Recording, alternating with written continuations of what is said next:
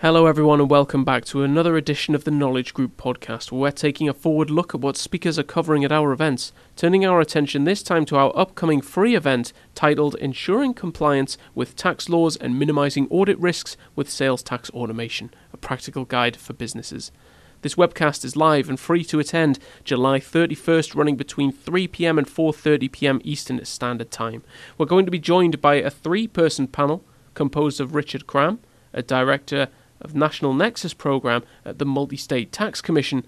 Charles Maniaci will be our second speaker, a director of regulatory analysis at Sovos, and then we'll hear from Matthew Walsh, a senior manager at KPMG. More information about the panel and details of how to register for this free webcast will be found in the description box down below, along with the code podcast25. And even though this webcast is free to attend, Podcast25 will get you 25% off that very first paid webcast registration. Let's turn things over to our panel now. Uh, yes, I'm Richard Cram. I'm the director of the National Nexus program with the Multi State Tax Commission. And uh, we have a multi state voluntary disclosure program that I supervise.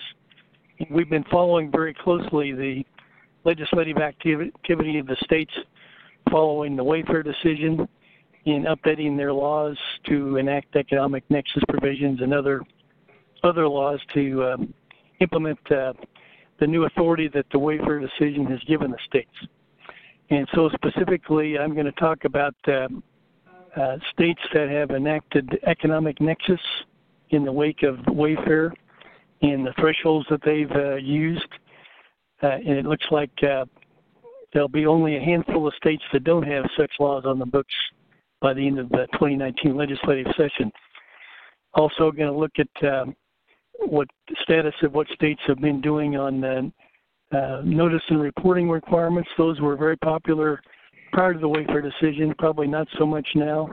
In addition, uh, click-through nexus, another concept that was very popular prior to Wayfair, may not have as much uh, utility now.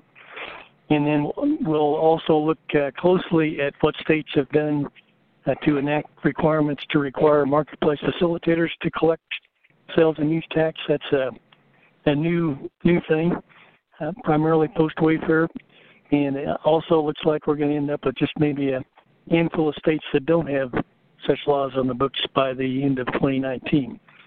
And then uh, finally, I'll just wrap up with uh, a few details about our multi-state voluntary disclosure program in case that's of, of use to folks. Thank you. Hi, everybody. My name is uh, Chuck Maniaci. I am a, the VP of Regulatory Analysis and Design here at Sovos. And at Sovos, we offer tax automation solutions that simplify tax uh, compliance for our clients.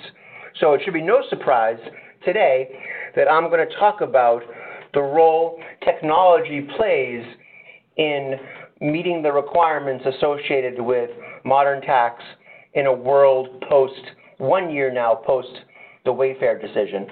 And I'll be spending a lot of time about how, talking about how states have recognized the role technology plays in modern tax and what they're doing with technology companies to allow their taxpayers to manage their compliance.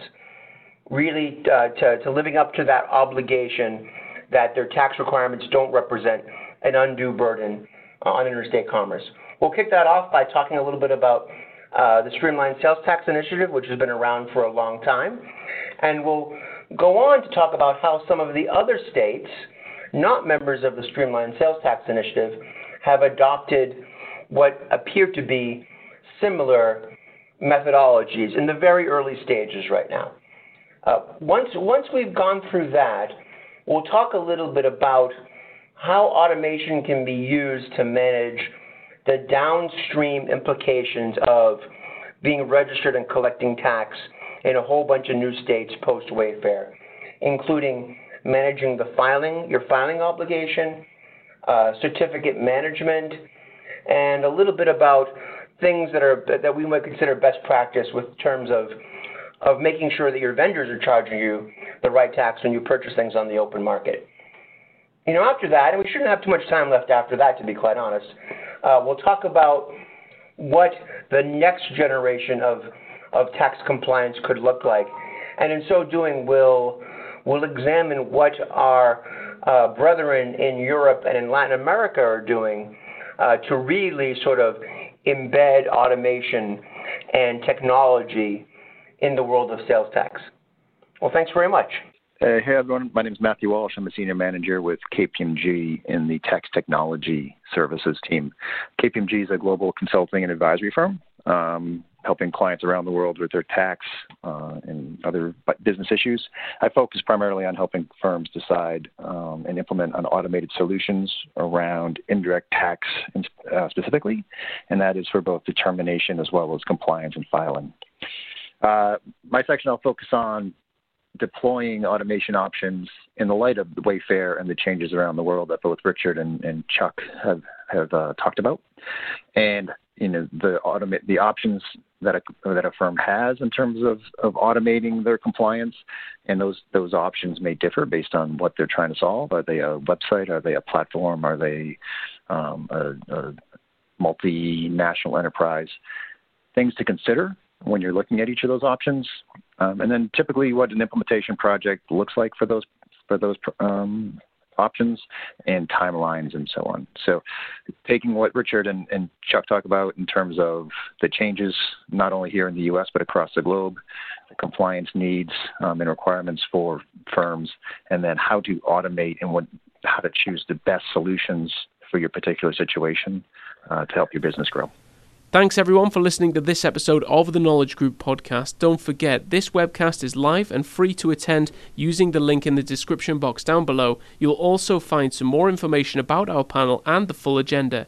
We look forward to seeing you July 31st. Don't forget, there's a code podcast25 that'll get you 25% off that first paid webcast registration, and we look forward to seeing you soon. Take care. Bye for now.